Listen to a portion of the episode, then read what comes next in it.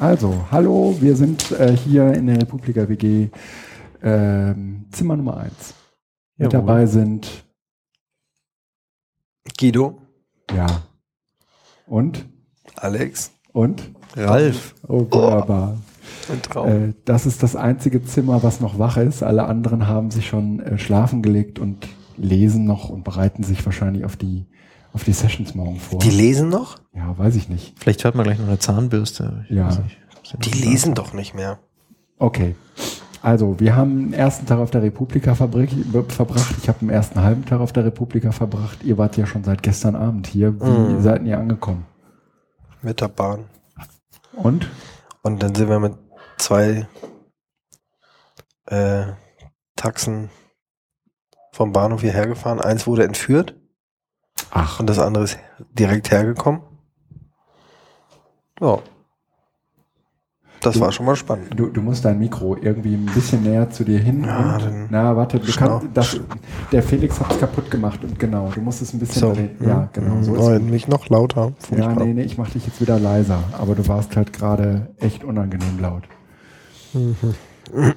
Und äh, wir haben diesmal zwei Apartments, weil wir Ja. viele sind. Mhm. Äh, und sind wir drei hier Mhm. sind zusammen auf einem Zimmer. Ja, Ja, das wurde so zugelost. Ne? Das Komm, du hast gestern angerufen, gefragt, ob ich was dagegen habe. Und ich fand es total großartig, dass wir. ich habe mich noch hier reingeschmuggelt, ja. Ja, Mhm. Wir Ja, haben plötzlich. Eigentlich wollte ich mit, ich bin immer noch so laut, ne? ja echt. hm. Eigentlich wollte ich ja mit äh, Guido in ein Zimmer und dann äh, stand da plötzlich ein drittes Bett. Und dann hast du gedacht, Zufällig war ich in der Nähe. Der Alex, der weiß ja gar nicht, wo er schlafen soll, der Arme. da finden wir schon einen Ort. Ne? Jetzt äh, pennen wir zu dritt in einem äh, Herrenzimmer. Mhm. Wunderbar.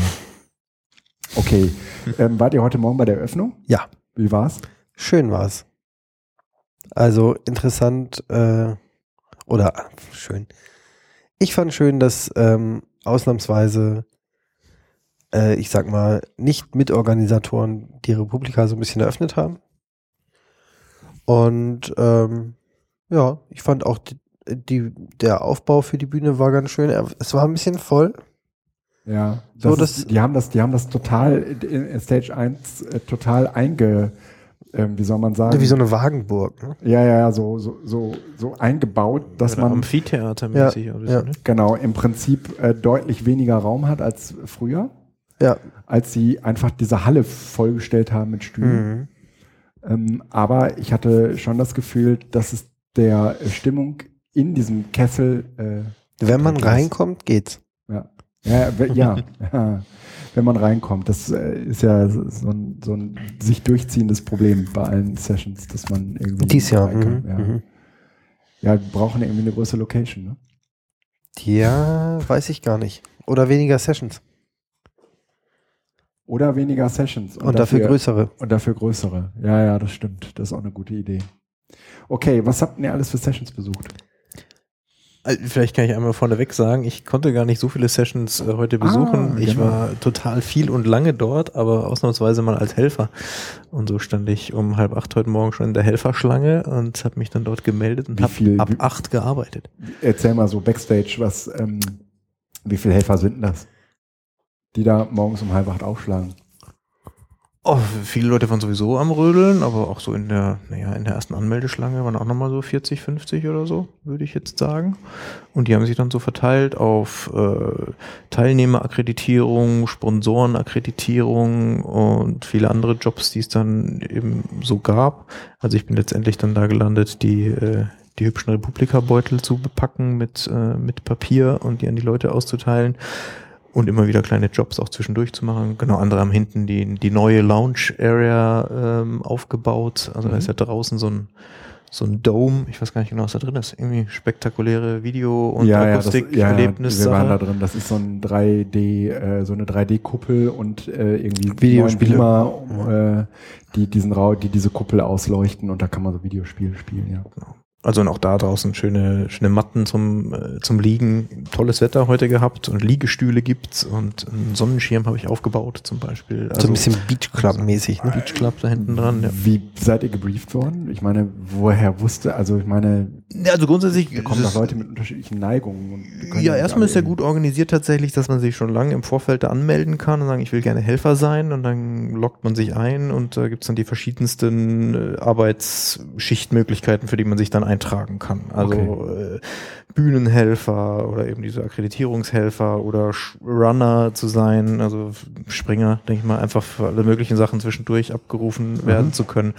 Und dann sucht man sich das eigentlich aus und kann schon auch schreiben, was habe ich so für Vorerfahrung. Bin ich mir jetzt nicht sicher, wie sehr darauf jetzt Rücksicht genommen wurde. Ich habe mich da jetzt ziemlich kurzfristig gemeldet, wo es auch nur noch ganz wenig freie Plätze gab. Aber ich glaube, letztendlich mussten ja auch einige von der, von der Warteliste noch dazu holen, haben nochmal rumgerufen. Ähm, ja, aber so waren viele Leute da. Naja, und, und morgens ähm, hat man sich gemeldet, hauptsächlich um dann auch das T-Shirt zu bekommen. Und dann hieß es so, Gruppe so und so geht jetzt mit dieser Person und natürlich jeweils eine Verantwortliche für den Bereich. Und dann ging es im Grunde einfach los. Ran und macht mal. Also war jetzt nicht wahnsinnig viel Instruktionen, aber ähm, wo ich im ersten Moment auch dachte, so, ja, äh, wie, wie läuft das jetzt genau und so. Aber war echt cool, also sowieso cool. Lauter nette Leute, denke ich, sind ja hier auch äh, generell auch Konferenzteilnehmer und bei den Helfern halt genauso. Alles Musst du irgendwie. jetzt nochmal ran? Nee, das war meine eine Schicht. Äh, acht Stunden heute und damit, damit durfte ich heute auch dann kostenlos essen im, im Helferbereich und äh, darf die anderen zwei Tage. Kostenlos Dabei dabei, sein. sein. ne? Genau. Cool. Was habt ihr jetzt für Sessions besucht? Also du- hast ja dann de- definitiv gar nicht so viel besuchen können, ne? Ich konnte dann erst, Erst ab ab- vier, ab vier, bisschen was habe ich gemacht, ähm, habe mich vor allem gerne auch rumgetrieben, aber in dem, wie heißt denn der zentrale Bereich, wo man die Marktstände quasi äh, besuchen kann? Rund So um den Affenfelsen. kleinen Affenfelsen, den Affenfelsen, den es aber nicht mehr so gibt. Ne? übergeblieben ist. Ja. Aber es gibt so einen kleinen Maker-Bereich, den ich spannend finde, aber der auch so ein bisschen reingezwängt ist, vielleicht, muss man sagen. Also es ist schon alles ein bisschen trubelig, laut und, und schmale Gänge. Aber dennoch nett. Also so ein paar spannende, interessante Sachen dabei. ZDF hatten wir vorhin schon mal kurz angesprochen. ganz Ja, aber das haben unsere Stand. Hörerinnen nicht. Nee, das haben die nicht gehört. gehört, das stimmt. Aber wir in der, in der Vorreflexion mit dem Rest der Runde, als sie noch da waren, haben wir schon gesagt, dass das ZDF hat eigentlich einen ganz netten Stand, der sogar äh, auch ein bisschen außerhalb ist und dadurch Mhm. vielleicht noch ein bisschen mehr Platz sich noch nehmen kann als die anderen, die eher in so einer gleichförmigeren Optik eigentlich in, in diesem Marktbereich sind. Hm. Also Thema Virtual Reality ist ja sowieso eigentlich riesengroß. Mhm. Jetzt springen wir vielleicht ein bisschen mit den Themen, aber tatsächlich, Nee, nee, also äh, auf diesen Marktständen ist das viel und überall gibt's halt entweder Google Cardboards oder andere VR-Brillen und dann gibt's ja den extra Media-Kongressbereich, wo alle eigentlich ganz dick damit angeben, dass sie Mhm. jetzt da tolle ähm, ja, VR-Sachen machen können, Welten erschaffen können und hier immersives äh, Erleben produzieren können. Mhm. War, du, war, du warst in dem äh, ZDF-Ding drin, oder, Ralf? Ja. ja. Also die machen verschiedene Sachen. Man kann sich da so äh, Virtual Reality Filme angucken. Die haben aber auch eine Shitstorm und Candy Storm Simulations äh. Ja. Da kann man draußen sich konntest du es nicht erzählen, aber hier drin im Podcast schon. Mhm. Nee, mir nicht, ich will's ja auch noch erleben. ja. Ja, super. Da können, also auf Einzelschicksale können wir keine Also äh, das können wir dann vielleicht im letzten Podcast nochmal thematisieren. Guido, wann fährst du eigentlich nach Hause? Äh, Donnerstag. Siehst du? Dann können wir das Mittwochabend besprechen. Oh, sehr gut. Erstens ist Alex nicht da Oh. und zweitens hat er es dann hoffentlich schon gesehen, weil Ja. sonst äh, muss er sich den Podcast Sonst anhören. ist es auch besser. Dann müssen wir die Leute bis dahin vertrösten. Äh, aber hast du diese VR, diesen VR-Film ähm, von, vom ZDF gesehen? Nee, den habe ich noch nicht gesehen. Okay. Ich habe einen angeguckt, den, das, also da hängen, das schon auch, sag mal, hübsch optisch gemacht, erstmal wie dieser Stand eben ist. Da hängen so vier Köpfe runter, die so, so ein bisschen digitalisiert aussehen. Eine ist irgendwie ein Fuchs, weil es, glaube ich, auch so einen F- Kinder-Fuchs-Film oder sowas gibt und noch zwei andere ich glaube, das, Köpfchen, hängt- Figürchen. das, das hängt irgendwie mit dem Prinzen zusammen. Dem- Der kleine Prinz? Der kleine Prinz. Mhm, Ja, Das kann sein. da kommt, glaube ich, der Fuchs her. Okay, das habe ich dann, glaube ich, gar nicht genügend verstanden. Ja, Aber also- der Film, der in meinem Kopf dann zu sehen war, also hängt dann so von der Mhm. Decke ein Kopfhörer und jeweils eine, eine Brille dazu in diesem Kopfding. Und meine, mein Film war aus dem Studio von Neo Magazin Royal. Mhm. Und dann sind da ja eher auch ganz amüsant alle möglichen Sachen passiert. Und dann, dann sitzt man halt auf so einem Hocker und äh, dreht sich und bewegt sich in alle Richtungen, wie das halt mit solchen VR-Brillen dann irgendwie ist, weil man irgendwie hinter sich gucken möchte und nach unten und was ist da rechts und was ist da links und überall war dann auch Szene gespielt sozusagen. Da konnte man ganz gut rumgucken. Also ich fand das nett gemacht. Aber jetzt erstmal so, wie wer jetzt vielleicht so mal eine Cardboard-Brille auch auf hatte, Mhm. so ähnlich wie das da halt auch ist. Ne? Man guckt halt rum und das sieht Ja. sehr Ja. nett aus. Und jetzt haben die es halt auch. Und wenn die so ein bisschen professioneller aufziehen, schön. Mhm. Ähm, mich Ja. überrascht jetzt tatsächlich, dass das jetzt so das Ding ist jetzt für alle, aber Wer, wer, wer ist es ein Hype, glaube ich. Ja. Das, das geht auch wieder weg. Also ein Teil davon Mhm. geht wieder weg. Also ich, also ich glaube zum Beispiel, dass dieser ganze Fernsehbereich für dieses VR-Ding überhaupt gar nicht gemacht ist. Aber wo, also ein Bereich, der von wahnsinnig profitieren wird, ist dieser ganze Computerspielebereich. Mhm. Ne? Also ich, ich, ich, ich glaube, da werden wir in den nächsten Jahren noch einiges zu erwarten haben. Ich könnte mir vorstellen, dass es einzelne Fernsehkanäle gibt, die sozusagen sich auf VR spezialisieren Mhm. Und das dann anbieten und dass wahrscheinlich auch die Hauptsender ähm, auf einem Extrakanal Angebote machen werden, aber dass das normale Fernsehen komplett darauf umstellt, kann ich mir schon, kann ich mir aus Produktionsgründen überhaupt nicht vorstellen. Wobei ich, ähm, Auch aus Praktikabilität, also kannst du dir vorstellen, dass wir in Wohnzimmern mit solchen Brillen sitzen? Kann mir das ehrlich gesagt nicht vorstellen. naja, dein, dein Klassiker in diesem Parallelpodcast, den du gelegentlich machst, Ja. äh, da ist ja immer der, der Tatort die Referenzgröße. Und wenn man sich vorstellen könnte, dass die ganze Familie Tatort guckt und jeder guckt ein bisschen woanders hin und sammelt irgendwelche Informationen, das könnte man sich schon interessant vorstellen. Richtig, aber das kann man sich ja nicht irgendwie bei einer, ähm, bei einer dauerhaften Sonntagabendproduktion vorstellen. Also glaube ich nicht. Naja, die Frage ist halt, also ich glaube, das, das hängt so ein bisschen vom, vom Film ab. Wenn das eh computergeneriert ist, dann kannst du da eine ganze Menge mitmachen. Okay, aber Wenn das aber mit richtigen Menschen ist, äh, ja, weiß ich nicht. Vielleicht will man eine Talkshow mal äh, so sehen, dass man einfach gleichzeitig viele Kameraperspektiven hat und selber entscheidet, ob man gerade ins Publikum guckt oder zu den äh, Mhm. Gästen. mhm. Vielleicht auch nicht. ich kann mir vereinzelt wirklich das als ein interessantes Format vorstellen, aber ich glaube insgesamt funktioniert Fernsehen, so wie wir es gewohnt sind, halt einfach anders. Ja, das- Und das, was dann mit VR passiert, hat mit Fernsehen nichts mehr zu tun. Mhm. Ne? Abwarten. Ähm, ja, aber das ist auf jeden Fall hier ein großes Thema, das glaube ich auch. Also das letztes Jahr äh, hatte Google hier einen Stand, ne? weißt du noch, Mhm, da haben uns irgendwie die äh, Brillen, die Cardboards geholt und zwar mehrere davon. Ähm, um ja, um die ganze Familie irgendwie auszustatten, weiß ja nicht, was kommt, ne? ob man nicht doch mal Tatort gemeinsam anschauen möchte. Zum Ja, Beispiel. eben, ne? Und dann braucht jeder so ein Ding. Ne? Mhm. Äh, nee, und das war irgendwie seinerzeit auch wirklich ähm, ähm, so ein Hype, weil diese Cardboard-App auf, dem, auf den Android-Geräten oder jetzt auch neuerdings auf den iOS-Geräten ähm, ja erstmal eine ganz gute Ausgangsposition ist, um von dort aus dann irgendwie spannende äh, Apps kennenzulernen, mit denen man da rumspielen kann. Naja, also äh, äh, die Grundidee ist sicher nicht unspannend und dass auch das öffentlich-rechtliche Fernsehen da die Möglichkeiten für sich auch slotet, finde ich Ja. auch super. ja. Ich glaube, dass die Republika auch ein guter Ort ist, um da mit Leuten in Kontakt zu kommen, äh, also aus Sicht des Fernsehens und für die Besucher der Republika ist, glaube ich, auch schön zu sehen, dass das ZDF da irgendwie dran ist. Ja. Und mal gucken, wie es wird. Ja, also es gab ja auch nicht nur das ZDF, sondern es gab irgendwie diverse andere Ja, ja. Äh, ähm, ja, Ausstellungsorte, wo VR auf jeden Fall eine nicht unwesentliche Rolle Ja, ja. spielte. Ne? Es ist aber, also da muss man auch nochmal sagen, dass diese Cardboard-Technik ähm, oder diese Möglichkeit mit so einem kleinen Pappgestell für in der Produktion vielleicht 1,50, Ja. Diese Dinger äh, an, an den Mann zu bringen oder an die Frau, schön mit Werbeaufdruck, von wem auch immer das Ding dann kommt. Letztes Jahr Google, dann dies Jahr vielleicht wieder Google und das ZDF und Mhm. frag mich wen.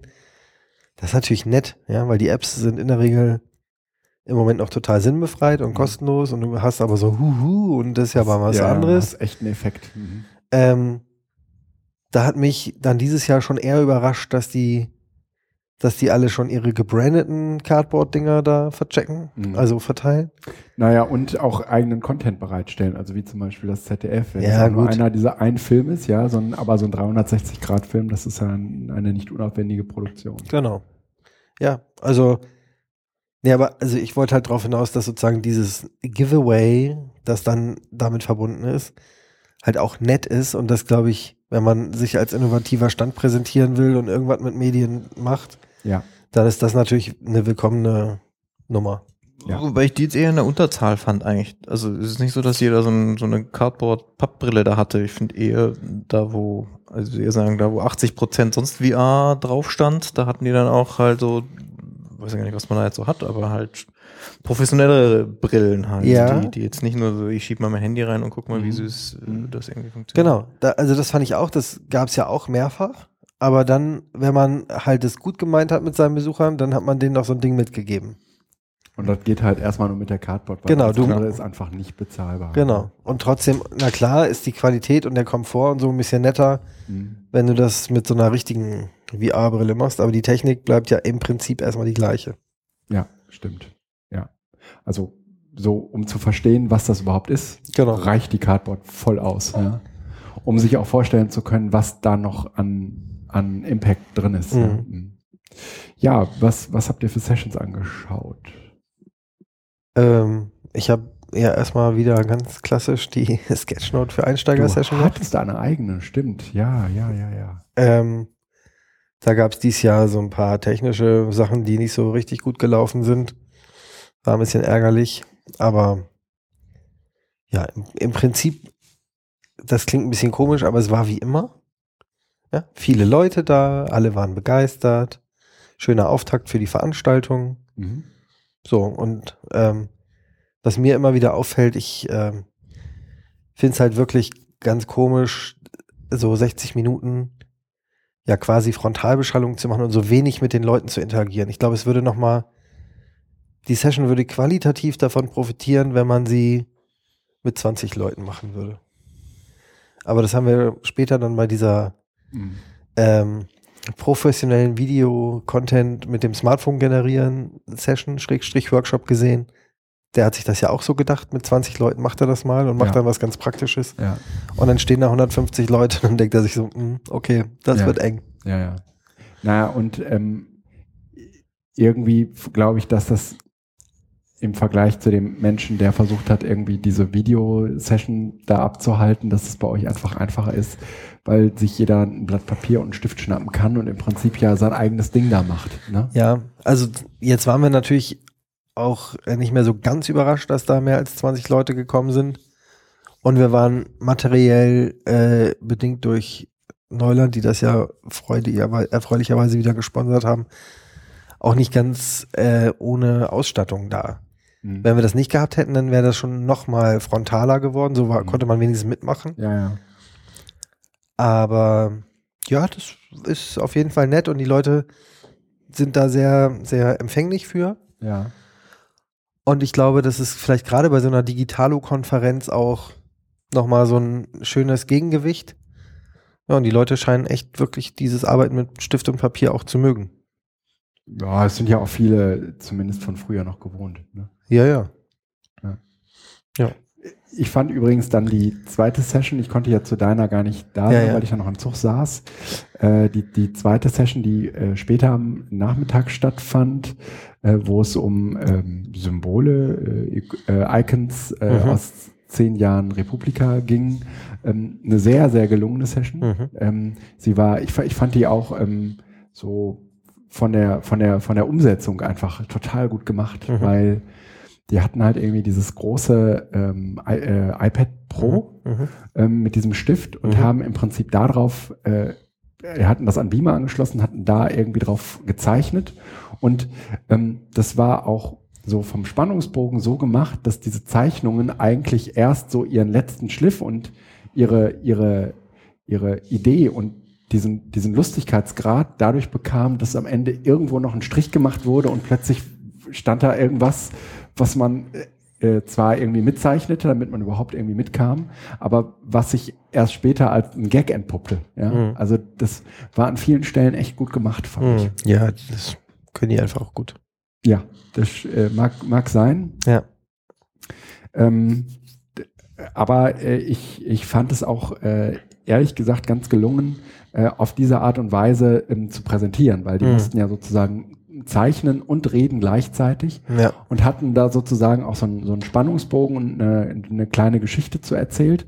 Und das fand ich auch vom, ähm, vom Präsentationsmodus Mhm. eine echt interessante, gelungene Idee. Ähm, das, also die hatten ja im Prinzip so ein leeres Blatt Papier Mhm. und letztendlich ist nichts anderes passiert als das, was normalerweise bei einer PowerPoint passiert, wenn man so Punkt für Punkt vor, vorträgt und dann erscheint es sozusagen Punkt für Punkt auf dem, auf dem Display. In dem Fall haben sie halt irgendwie parallel noch äh, ge gezeichnet für jemanden, der ähm, jetzt irgendwie nicht mehr groß nachdenken muss, wenn er einen Menschen zeichnet. Kann sich halt viel, viel stärker dann noch, noch mal auf, äh, auf, die, auf die Inhalte konzentrieren und das hat man auch gemerkt. Äh, das, das war schon, äh, da- das war schon echt eine Experience, die Mhm. hatte, kannte ich so nicht. Das fand ich echt äh, sehr, sehr cool. Ja, schön. Ja, fand ich echt gut. Ja, das war eine, eine schöne Session, die ich da erleben durfte. Ja, ja die habe ich auch besucht. Hat mir auch gefallen. Ähm, ich fand es da auch mit dem iPad ganz gut. Wir hatten das für die Session am Mittag auch überlegt, äh, direkt auf dem iPad zu visualisieren. Haben uns dann dagegen entschieden, weil ich zumindest immer das Gefühl habe, wenn man das mit dem iPad macht, dann kommen so Sachen zum Tragen wie, ja, haben die da jetzt irgendwie eine spezielle App oder geht es einfacher, wenn man das auf dem iPad macht oder sonst was? Und das haben wir in der, in der späten, späteren Session schon auch gesehen. Äh, so vom Ablauf her, dann macht man irgendwie einen Kreis schwarz und zieht dann nochmal weiße Linien rein. Das ist halt etwas, was du auf Papier nicht so leicht machen kannst. Nee.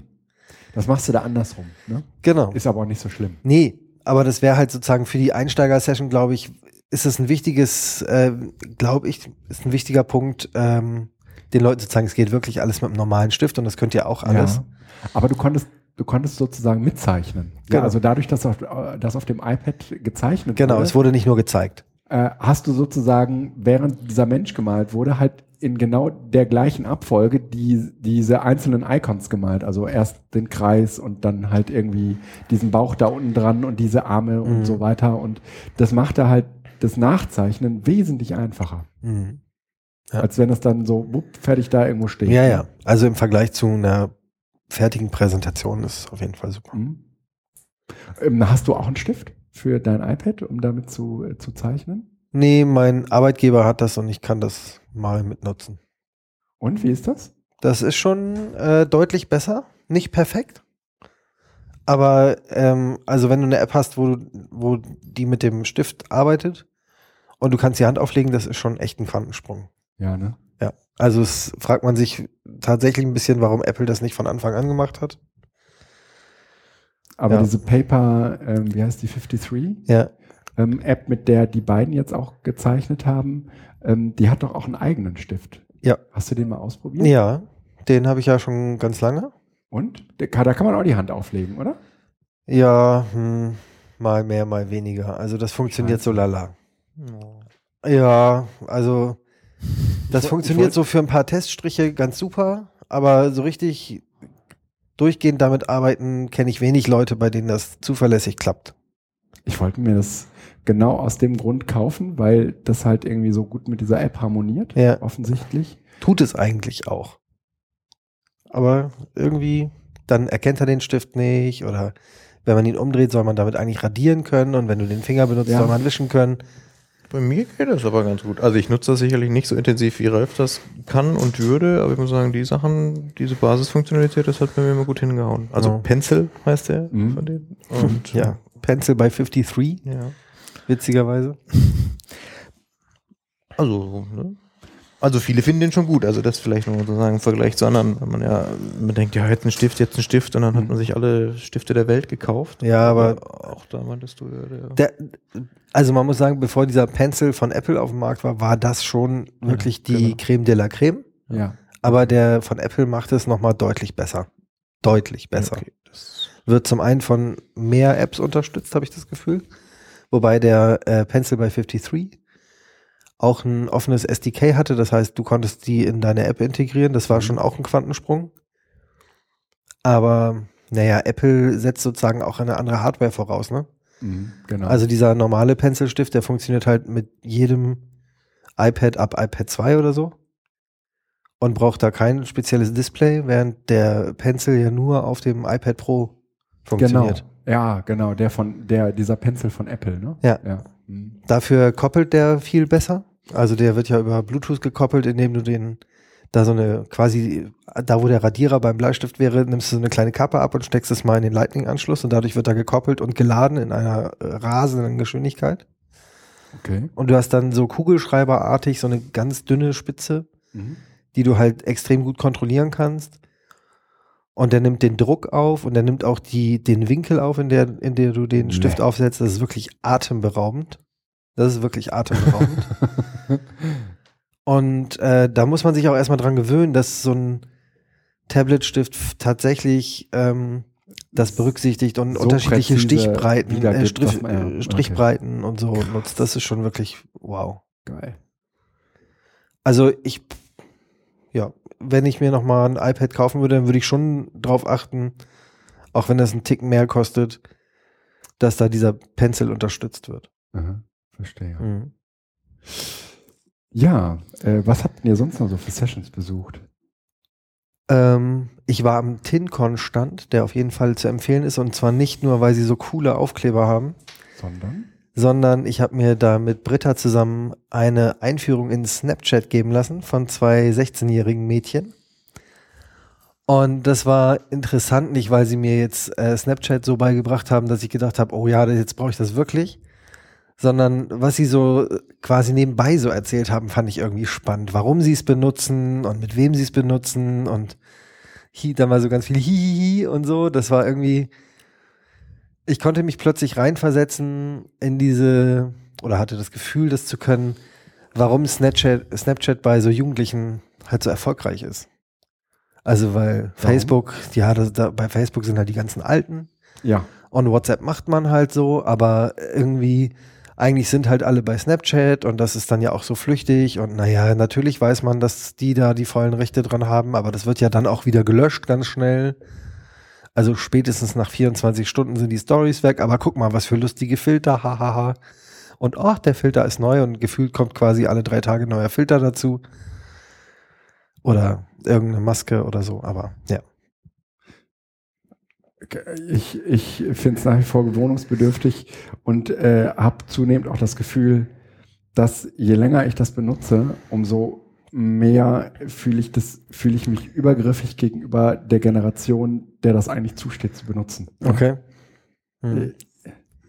Also Also was, was ich nochmal sehr beeindruckend fand, ähm, und das zu sagen, macht mich wahrscheinlich extrem alt, aber in welcher Geschwindigkeit die sich auch durch diese App navigiert haben.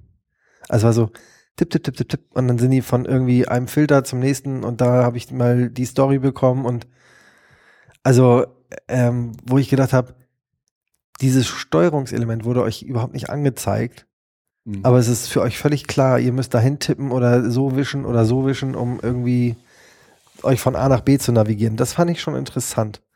Und das hat einfach auch gezeigt, wie selbstverständlich die damit im Alltag umgehen. ja. Ja. Und ich, ehrlich gesagt, ich hätte jetzt auch nicht den Wunsch, da übergriffig mit irgendeiner Generation drin zu sein. Was vielleicht auch einfach nur damit zu tun hat, dass ich im Moment die Kinder, die ich kenne, die sind alle noch tendenziell eher zu jung für ein Smartphone und vor allem für Snapchat oder deutlich zu alt. Also so alt, dass ich denen schon wieder erzählen müsste, was eigentlich Snapchat ist und dass das doch ihre Peer Group bestimmt nutzt, Mhm. was sie ja offensichtlich nicht tut. Mhm. Ähm, ja, aber das war auf jeden Fall eine, eine total spannende Begegnung. Hast du denn das Gefühl gehabt, dass sich da eine Generation ein Medium sucht, in dem sie unter sich sein will? Mm. Nee, eigentlich auch nicht. Also, ich Also mein- nicht, nicht, ich glaube nicht, dass das die, die Triebfeder war. Ich glaube, sie haben schon Facebook verlassen, weil sie da nicht mehr unter sich waren. Ja, das schon. Aber ich glaube, Snapchat hat so, pff, naja, die haben irgendwie sozusagen diesen, diesen Punkt erreicht, ähm, wo es dann massentauglich wurde, wo dann alle gesagt haben, ja, aber das habe ich doch bei Snapchat und so. Und, und habe ich dir doch bei Snapchat geschickt Mhm. und so. Das haben die irgendwie geschafft. Mhm. Und deswegen sind die da. Also sie sind nicht da, weil sie sagen, Das sind aber tolle Funktionen. Die Funktionen sind halt da und die nutzen sie auch und finden das auch witzig, sich alles so anzudekorieren und hahaha. Aber das eigentlich Tolle, und das ist, glaube ich, was uns ja früher auch bei Twitter und sonst wo fasziniert hat, ist halt, dass die Peer Group da ist. Ja, okay. Also, das möchte ich jetzt auch sagen. Klar, die- da ist halt die Gruppe, aber ich finde es jetzt auch nicht immer so, die Leute, dass sie jetzt so bewusst von Facebook weggegangen wären, nachdem sie da immer waren, weil, weil da die blöden Erwachsenen rumhängen. Weil ich Ja. finde, bei Facebook ist doch genauso, oder ist bei all diesen Dingen so, du Ja. musst ja halt, du hast halt deine Gruppe. Und ich meine, ich habe jetzt ja auch nicht mit 16-Jährigen bei Facebook zu tun und ich glaube, automatisch haben jetzt auch nicht alle 16-Jährigen mit ihren Eltern da zu tun, außer die befrienden sie da. Ich würde eher sagen, dass sowas wie Facebook und Twitter, wir finden das immer cool, auch so im Bildungszusammenhang und so als Knowledge Worker und sowas. Aber das sind ja total verkopfte Sachen, diese Netzwerke eigentlich, die wir ja auch so verkopft nutzen. Als äh, Link-Sharing und ah, da kriege ich aber, das ist quasi mein Newsfeed und so. Und das ist ja nicht, was irgendwie ein Jugendlicher so, so bewusst reflektiert sagt, das sind jetzt irgendwie meine News, Ja. sondern das ist emotionaler und es ist total direkt. Und ich finde, also ich spiele ja, glaube ich, schon ein bisschen länger rum mit Snapchat und finde das jetzt auch gar nicht so irritierend, was da passiert. Das ist ein super direkter Zugang zu den Funktionen. Das ist nicht vollgestellt mit irgendwelchen komischen eben Buttons oder sonst wie, sondern du machst halt, was du da machen willst. Das ist für mich, wie ich an meinen Geräten äh, irgendwelche Application Launcher benutze. Also an meinem Rechner, bei dem ich immer nur einen Tastenkürzel benutze. Jetzt jemand irgendwie Spotlight benutzen würde, ich habe noch einen anderen und dann tippe ich immer direkt ein, was ich da machen will, weil ich keinen Bock habe, auf irgendwelche Icons zu klicken oder in Menüs nach irgendwas zu suchen. Ich mache, was ich damit machen will. Und das finde ich ist bei Snapchat halt auch. Ich mache ein Foto, ich mache ein Video, ich mache das hübsch und schicke das rum. Und da, da muss ich nichts dazwischen machen. Ist doch, das ist doch super. Also, ich habe das ja nicht irgendwie ernsthaft untersucht oder so, aber ich hatte jetzt nicht das Gefühl, dass Snapchat bei denen so erfolgreich ist, weil sie ein Foto oder ein Video machen können. Ich hatte sehr wohl das Gefühl, dass sie gesagt haben, nee, Facebook ist doof, weil da die ganzen Alten sind. Also so haben die es auch gesagt. Und ich hat, würde auch sofort unterschreiben, wenn jemand sagt, ist es so, dass die, ähm, dass sie sich nicht so viel Sorgen darum machen wollen, in welche Facebook-Gruppe oder äh, an welchen Freundeskreis oder so teile ich jetzt irgendwas. Ich glaube, das war ehrlich gesagt zu komplex. Und äh, in dem Moment, wo die Eltern dazukommen, kann man halt nicht mehr so unbedarft wie vorher sagen, poste ich. Also ich unterstelle ich jetzt zumindest mal. Auf jeden Fall hat das eine Mädchen gesagt, ja oh Gott, wenn ich Facebook aufrufe, dann ist da die ganze Seite voller Videos und dann gehe ich einfach wieder weg. Und ähm, ja, klar haben wir alle noch den Account und nee, du hast ihn sogar gelöscht und ich habe ihn noch und so. Mhm. Äh, aber ich weiß auch nicht, bei Snapchat gibt es auch noch keine Werbung zum Beispiel, oder? Nee. So. Und wenn man sich mal anguckt, was bei Facebook alles einen anspringt, was eigentlich sozusagen nicht der Na, mal so. Nutzung des eigentlichen Dienstes äh, zuträglich ist. Ja, die Werbung, da, da findet schon Werbung statt. Aber das ist halt nicht irgendwie die klassische Markenwerbung, äh, sondern das ist total subtil. Ja, ja, so. also, ne, Bibis Beauty Palace genau, das macht meine da ich. schon auch irgendwie Werbung für diesen äh, Duschschaum. Ja, ja, genau. Und das macht die dort auch. Aber das, das ist jetzt sozusagen nicht sponsored by und so, Genau. sondern das macht halt Bibi. Ne? Genau, Ja. das gibt dir ja nicht die App, sondern Ja. das Genau. ist halt, wenn du halt dem Content folgst, dann kriegst du halt sowas Aber damit. Das kannst du halt viel besser steuern. Ja, aber innerhalb dieser App würde ich schon sagen, findet man, also wenn man da bewusst nachsucht, auch Werbung. Genau, also das würde ich auch sagen, aber es gibt jetzt keine, keine Flächen oder so, die Nee, nee. für Werbung oder auch wie bei Twitter, wo dir irgendwelche Sachen eingespielt werden Mhm. äh, durch die App, sondern das sind halt die Leute, denen du folgst, die das als Werbekanal nutzen. Mhm. Genau. Ja. Ja, das schon. Ja. Mhm. So, und das ähm, war auch so, wir haben genau über Bibi haben wir dann nämlich gesprochen. Und das hat, hat sie dann auch gesagt, ja, der folge ich auch und so. Und die hat es so eingestellt, dass immer alle alles sehen können, auch wer ihr nur folgt und so. Das haben sie irgendwie anders eingestellt. Aber was ich jetzt rausgehört habe, sie nutzt quasi zwei Funktionen. Zum einen Freunde direkt anzusnappen oder ähm, Stories zu machen, die dann nach 24 Stunden auch wieder weg sind. Mhm. So. Habe ich gedacht, okay. Ja, Wenn das äh, irgendwie cool ist, dann bitte. Du, du äh, Alex, hast gesagt, du nutzt es schon länger. Wie, äh, wann, wann ist dir das über den Weg gelaufen? Ja, klassischer Fall bei mir als Early Adopter, der das alles schon gemacht hat und eigentlich schon fast wieder damit durch war, weil niemand mit mir mitmachen wollte. Oh. Ja, du zum Beispiel Ralf. Und ich sage, hey, Snapchat, das läuft. Und gut, da war ich zu der Zeit auch wieder in den USA und so. Und dann ist es natürlich eh schon. Und ich fand das schon immer lustig. Aber irgendwie gab es halt niemanden, den man überhaupt da Mhm. angucken konnte oder mit dem man das machen kann. Und jetzt gerade ist ja so, dass das irgendwie alle Totaler testen Hype. und Ja, ja. machen müssen und ja, sowas. es kommt mir ja vor wie die 2008er Republika zu Twitter. Ja. Ja.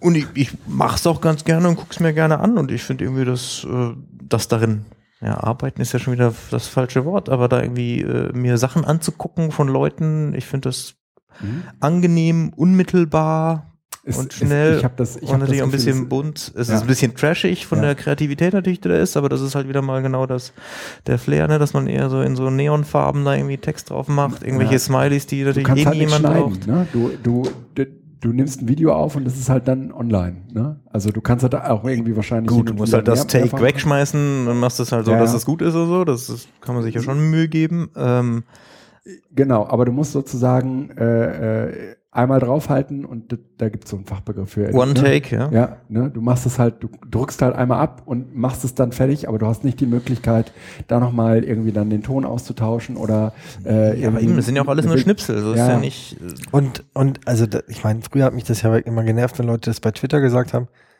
Aber ich finde es schon auch komisch, dass dann nach irgendwie ein paar Sekunden das Video vorbei ist. Also du kannst ja nicht länger aufnehmen als Zehn x Sekunden. Mhm, Das stimmt. Na, ich habe gemerkt, dass es wesentlich privater, äh, dass man Genau. es wesentlich, wesentlich privater gibt, ähm, weil es immer begleitet ist von dem ähm, von der Idee, dass es ja wieder verschwindet. Ja? Ne, und weil du es ja auch nicht in irgendeinen öffentlichen Stream postest. Ist ja nicht so, ich, ich pack das jetzt auf meine Twitter-Seite Ja. und dann kann jeder, der irgendwie mal gucken wollen würde, äh, da nachschauen. Das kann ja niemand bei mir machen. Mhm. Sondern er muss mich erstmal als Freund finden Ja. und dann kann er nur angucken, was ab da passiert. ja, Er kann nicht im Nachhinein sagen, was ist denn irgendwie in deiner History. Das Ja. gibt's halt nicht. ja, stimmt. Und äh, immer ein bisschen kann man da vielleicht wieder sagen, das ist dann so eine falsche Sicherheit, weil da hat man vielleicht doch nicht im Kopf, wem man denn früher jetzt dann mal so als Freund äh, geedit hat. Also ist das vielleicht schon ein größerer Ja, genau. Benutzerkreis womöglich, als was man jetzt irgendwie so denkt. Aber zumindest, dass es halt nicht dieses, ich suche mal nach dem User und, und schau mal dem sein Profil an und guck, was der alles so gemacht hat. Das gibt's halt alles nicht. Und das finde ich schon, ja, also mindestens mal spannend. Ja. Äh, dass es halt eben eine andere Art der Nutzung dann auch Ja. wieder mit Ja. sich bringt. Wer von euch äh, war denn ähm, beim Sendezentrum? Ich. Ah. Ah, Ralf. Ja, mit dir, Guido. Das, oh Mann. Das Sendezentrum ist der äh, Ort, äh, wo das Podcast zu Fleisch wird. Also das fleischgewordene Podcast, weil Aha. dort äh, sind halt die Menschen, äh, die, die sozusagen hinter dieser Community stehen, zum Anfassen. Will man das, nachdem ich neulich von dir gehört habe, wie das äh, quasi Träume zerplatzen lässt, wenn man Äh, Ja, doch, das die. Menschen Doch. zur Stimme Doch, doch. sieht? Weil die, ähm, weil die Menschen ja in der Regel alle wahnsinnig nett sind. Das bestimmt. Ja. So, und da haben wir Ralf getroffen, Ralf Stockmann, und der hat uns ein super cooles äh, Headset gezeigt. Der hat so einen Test gemacht und hat irgendwie Headsets getestet. Ähm, kann man im Sendegate ähm, auch alles nachlesen, hat, sagt er zumindest. Und äh, dort hat er herausgefunden, es gibt ein Headset für 39 Euro.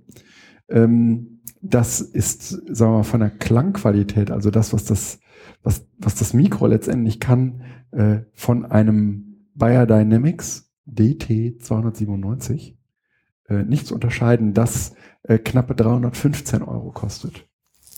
Und das eigentlich so der Podcaster an sich nutzt. Hm. Aber das kann man sich halt kaum kaufen, wenn du ähm, irgendwie dann bezahlst, bist sofort bei anderthalb tausend für Podcast-Equipment, dabei willst du eigentlich nur ein MP3-File erzeugen. Ja? Ja, und also fairerweise muss man dazu sagen, es gab dann auch so, ja, da muss man die Spannung umschalten, braucht man dies und das und hin und her und jenes.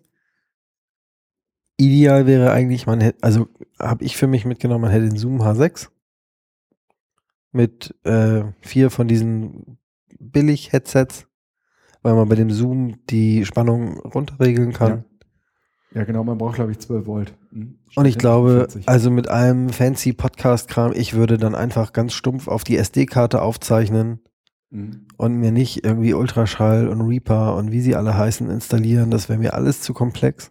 Und dann würde ich das hinterher noch ein bisschen, würde das einen Jingle kriegen und ein Outro oder wie auch immer das heißt. Das war's. Wunderbar. Na, Oder weiterhin mit dem iPhone podcasten. Glaube, also da kann ich auch nur empfehlen, hier die Auphonic-App. Ja. Die ist ähm, ganz neu gemacht worden und die stürzt jetzt auch nicht mehr so oft ab. Ah, Die ist bei mir nie abgestürzt. Na, bei mir, also du machst ja auch noch fünf, fünf Minuten Podcast. Ja. Ne? Aber wenn man längerer, äh, wenn man damit länger aufzeichnet, stützt das Ding ab. Ja, was ich auch viel gemacht habe, ist ähm, einfach mit dem iPhone Audiodateien zu erstellen Mhm. und die dann hinterher äh, online zu Auphonic zu übertragen. Genau, ja gut, das geht natürlich auch. Also das hat auch ganz gut geklappt eigentlich. Ja, das stimmt. Und die Audioqualität, wenn man mit dem iPhone in einem vernünftigen Raum sitzt und das zu Auphonic überträgt, die war schon okay. Also jetzt sicher nicht so für Tonästheten, aber für normalsterbliche Leute war das völlig okay. Habt ihr sonst noch äh, Talks angesehen? Ich würde noch ein anderes, was ich entdeckt habe, nur äh, noch Ja. teilen wollen, weil das fand ich echt spannend. Und zwar war das so ein kleiner Stand oben, erster Stock, wenn ihr mal gucken wollt. Und ich glaube, es war vom Game Science Museum. Ja. Vielleicht. Berlin. Irgendwie so.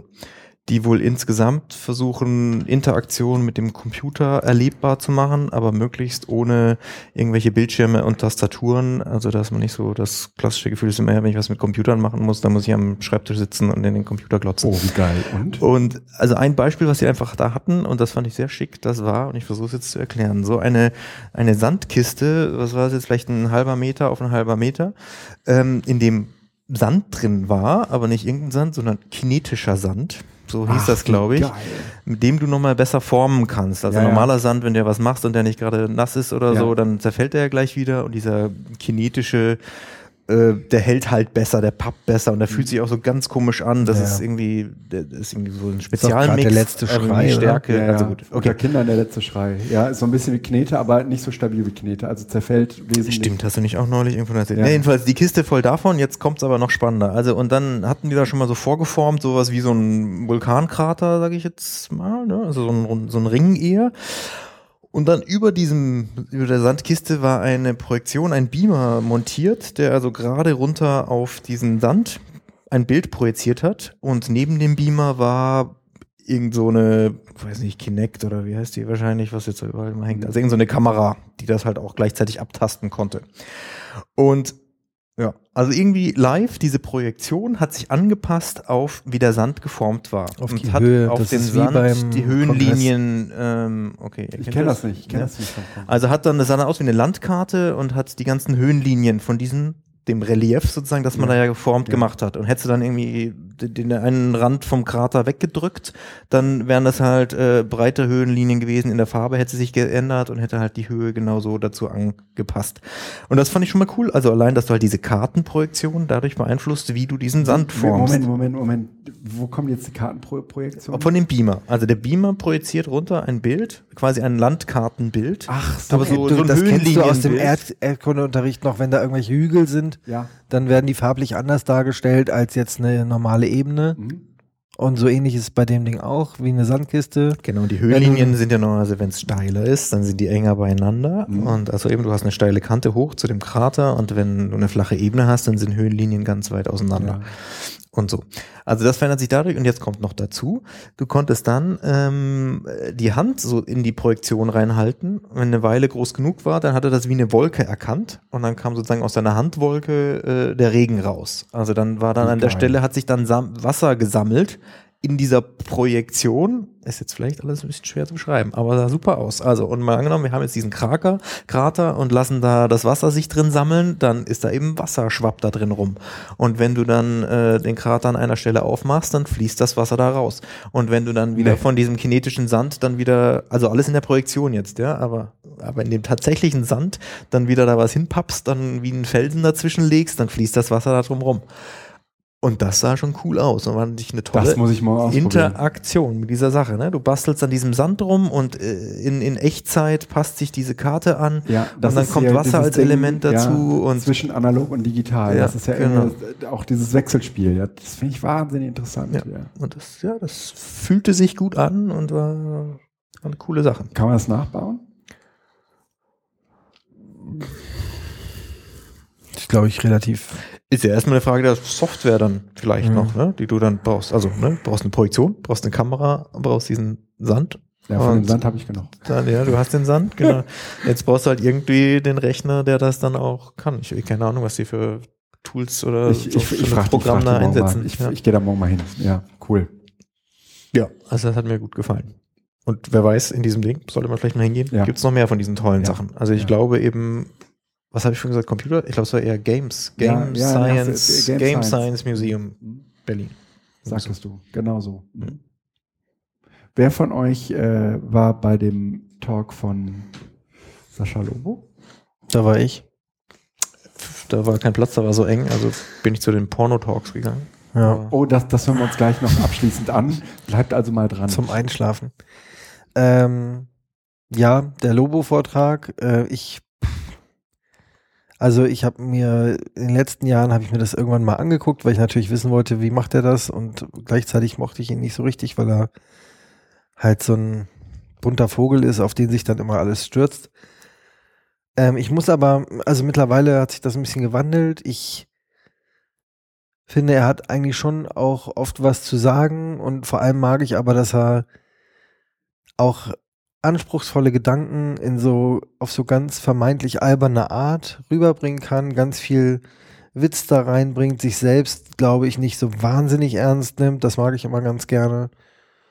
Und ähm, letztlich hat er dazu aufgerufen, dass wir alle Startups gründen sollen und zwar nicht um Startups zu gründen, sondern um das Internet und die Angebote im Internet besser zu gestalten und so ein bisschen wieder so, ja, Leute, wir müssen das Internet gestalten, sonst gestaltet das Internet uns so ungefähr. Mhm. Äh, das hat mir vom Impetus her ganz gut gefallen und ich glaube, ähm, ja, dass sozusagen, dass wir, also es war so ein Aufruf, lasst, liefert euch nicht dem Netz aus und dem, was andere da machen, sondern macht selber was und hört auf rumzujammern, wie doof alles ist und macht es halt besser. Genau, und äh, es ging auch noch so ein bisschen um, ähm, naja, eigentlich waren wir bisher nicht besonders erfolgreich, wenn man mal irgendwie zurückschaut, es ist so alle Befürchtungen eingetreten, inklusive der, der Vorratsdatenspeicherung und äh, trotzdem leben wir jetzt nicht gerade wie die Hunde, sondern es ist alles so mittelmäßig gut, aber es niemand ist gestorben. Ähm, aber äh, trotz all den Kämpfen, die man so ausfechtet, hat man ja schon relativ viel verloren.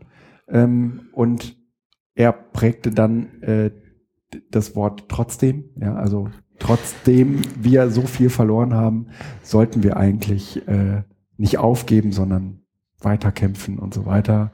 Und er hat auch, äh, das, das war mir äh, von diesem Harald Welzer, heißt er so?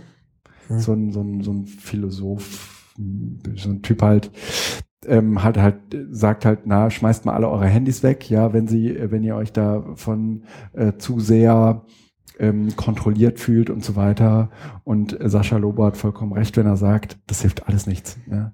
Nur weil du dein Handy wegschmeißt, ähm, äh, macht das die Welt nicht besser. Ja? Mhm. Also äh, musst du irgendwie mit der Technologie, die uns umgibt, anfangen zu leben und sie zu gestalten. Und du gestaltest sie ganz bestimmt nicht dadurch, dass du äh, sie ignorierst oder, Oder versuchst sie zu vermeiden. oder sie zu vermeiden. Ja. Ja. Ja, schöner Talk. Ja. Äh, jetzt äh, erzähl mal, äh, Alex, du, du warst bei den Pornoblogs. Den Pornoblogs auch, ja, jetzt will ich gar nicht hier den grünen Abschluss machen. Also ich fand's Thema Porno sowieso interessant und zwischenmenschliche Beziehungen und äh, fand's auch toll, dass es da eine einen Ort gibt, auch da auf der Republika darüber zu sprechen und dass sich da Leute zu äußern können. Und den ersten habe ich den Einstieg leider verpasst, aber der erste von einer Dame, die das Blog Oh Gott, Lu, ja, wie heißt das nochmal? Irgendwie statt dem U mit V. Hm, irgendwas mit Lust oder sonst. Oh Gott, müssen wir rausfinden. Naja, da ging es ja darum, wie sie ist so die, die, die deutschen Porno-Blogger sozusagen. Was ist da so los? Sie hat halt einen äh, Blog, in dem sie über Sexualität und ähm, Sextoys und alle möglichen Sachen so schreibt. Und ähm, hat dann auch beschrieben, was es halt sonst noch für welche Leute gibt und wie ehrlich die sich vielleicht, also ehrlich schon, aber wie sehr die sich auch damit nach draußen trauen. Und dass es ja eher so eine Schwierigkeit ist, ne, dass dann vielleicht gerade als Frau, das hat dann immer so was, oh, da geht's die ganze Zeit um Sex und was ist mit denen los? Oh, die müssen aber heiß drauf sein und so. Ähm, aber nee, die, die ja, schreiben halt zu dem Thema und das heißt vor allem, darum ging es auch nochmal kurz, das heißt vor allem gar nicht, dass sie irgendwelche blöden Anmachen brauchen und Leuten, die ihnen dann irgendwie Penisse schicken und so, was dann wohl standardmäßig immer Oh, passiert. Ich finde es immer wieder traurig, dass das ja wohl so das Normalste irgendwie ist. Wahrscheinlich gerade im Internet, dass dann alle sich immer aufgerufen fühlen und denken, jo, die schreibt doch über Sex, dann will die das doch nicht anders und so. Also haben wir einfach nochmal stark gemacht, dass das ja sicherlich noch mehr sein könnte, dass es da noch mehr Ehrlichkeit und Umgang damit braucht und dass es auch äh, einen männlichen äh, Sexblogger vielleicht mal noch richtig geben könnte, den es wohl nicht gibt. Und ja, was habe ich davon mitgenommen? Also ich fand das gut, die Art, mit der sie das einfach vorgetragen hat und äh, ich finde es einfach richtig, zu sagen, das ist ein Thema, das ist ein Thema für alle und da kann man auch drüber bloggen und ähm, ja, Ja, super. ist so ein bisschen ne, back to the roots. Ich meine, die Republika hat mal so eine Blogger-Konferenz angefangen und äh, eigentlich sind, spielen Blogs ja gar keine so große Rolle mehr, so innerhalb dieser ganzen Social Media Aktivitäten und es gibt viel mehr Plattformen, die das ähm, alles übernommen haben. Ich kenne auch genug Leute, die gesagt haben, eigentlich äh, blogge ich weniger, seitdem es Twitter gibt oder Facebook oder so. Und da, da packe ich das da in meine Timeline rein, aber es ist einfach Perlen vor die Säue. Ja? Also es ist, es ist so schade. Und insofern äh, hin und wieder äh, auch nochmal einen Talk zu finden auf der Republika, in dem äh, das Bloggen als solches hochgehalten wird, das ist schon sehr, sehr sympathisch. Und das zweite ähm, war für mich vor allem interessant, weil es einfach nochmal ein ganz neues Thema für mich irgendwie eröffnet hatte, mit dem ich jetzt auch noch nicht so zu tun hatte. Und ähm, ich glaube, der Titel war irgendwie wie Fanfiction äh, Pornorezeption verändert hat oder so. Und da war eigentlich beides für mich, okay, was ist eigentlich mit Fanfiction und so. Und dann hat eine Dame, finde ich sehr nett, erzählt erstmal, dass es halt diese Fanfiction gibt. Also wenn man irgendwie Mhm. bestimmte Darsteller, weitererzählt. Bücher und Mhm. sonst was findet, genau, und wie halt die Fans dann selber sich da Geschichten weiter zu ausdenken und dass er richtig viel und groß werden kann. Kann ich mir schon was drunter vorstellen.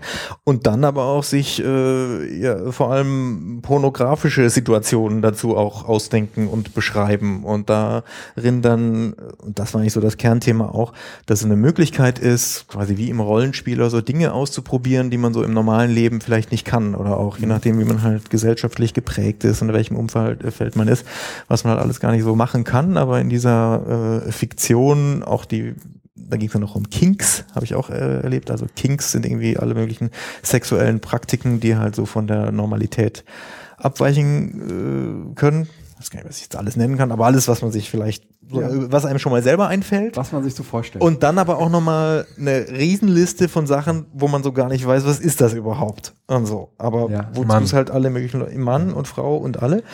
Und ähm, aber dass sich da halt ganz viel ne, ne, Die Frage ist, ob tut. man in, in Zeiten von Pornhub noch auf die Idee kommt, äh, also ob es da sozusagen noch den Moment gibt, wo man etwas nicht weiß. Also wenn Ja, weiß nicht, aber Pornhub war insofern noch kurz Thema, das fand ich auch interessant, ob das nicht auch eben eine, vielleicht eine Alternative ist, ne? Ähm, ob, äh, also da schon auch so ein bisschen junge Menschen und gerade Fanfiction ist halt ja auch ein Thema für Jugendliche und sie hat auch ein bisschen abgefragt und so, sogar sehr junge, ich glaube Mädchen sogar, sogar unter 13, wo man sich eher wundert, äh, okay, dass die schon äh, damit zu tun haben.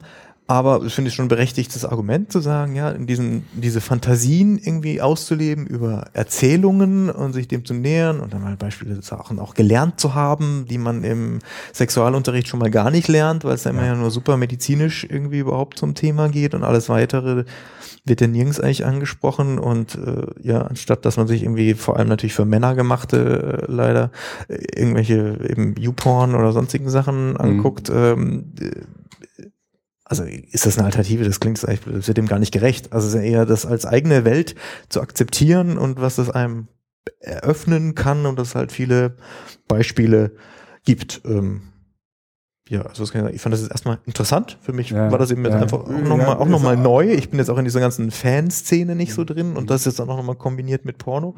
äh, war einfach spannend zu sagen, ja, okay, stimmt. Ich bin in dieser ganzen Fanszene nicht drin, in dieser Pornoszene schon. Ja, eben, das schon. Da, genau. ähm, Ja, ich fand das toll und natürlich schwingt da mit immer ja auch drin so die Fragen des, des äh, Feminismus und der des Empowerments auch, ne, von Leuten, die dann auch selber schreiben oder auch da gibt's wohl so Mechanismen dort, dass es dann Plattformen gibt, in denen man sich dann auch Sachen wünschen kann. Also dass man vielleicht sagt, ich finde irgendwie den und den Darsteller oder oder die, die, total toll und kann mir nicht jemand was schreiben, bitte mit dieser Art von äh, Praktik und ähm, ach ja, also eben spannend, was da alles gibt und dann kommt dann ja, ist schon super, aber jetzt mach doch beim nächsten Mal bitte nochmal das oder, oder sogar nimm sogar ein paar Details raus, damit man das noch übertragbarer sich selber auch ausmalen kann dann äh, beim Lesen und ähm, Super. ja, also da tun sich dann schon nochmal andere Welten Und auf. äh, Das die veröffentlichen das auf Pornhub oder veröffentlichen Nee, das nee, nee, das ist, ja- wäre ja visuell und Video und sonst was. Wie heißt oh Gott, irgendwas war jetzt mit Also die machen das auf einem ganz normalen WordPress, oder? AO3, irgendwas war mit A, also ich denke mal eigene Blogs, nee, aber es gibt schon irgendwelche Plattformen, in denen man auch gezielt dann nach, Okay. nach Tags sozusagen seine Sachen halt auch wieder suchen Alles kann. klar. Macht ja dann alles Sinn im, Mhm. im Netz. Ähm, ja, man sieht, ich habe mir das ja auch alles nicht so merken können, weil ich mir erstmal die Basics äh, Ja, ja, quasi ja. Äh, zusammenhalten musste, aber ja, also ich fand's spannend und einfach toll auch, natürlich, dass jetzt dann auch Frauen vorgetragen haben Ja. und ich finde es einfach gut, dass da alle selbstbewusster damit umgehen und ähm, natürlich auch so ein bisschen freier wird. Wenn da das Internet helfen kann, freue ich mich natürlich auch. Wunderbar. Ralf, hast du Mhm. noch was? Nö. Ich auch nicht. Ja, dann würde ich sagen, Ab ins Bett. schöne Sendung. Äh, wir, ja, bis morgen hoffentlich. Tschüss. Tschüss. Tschüss.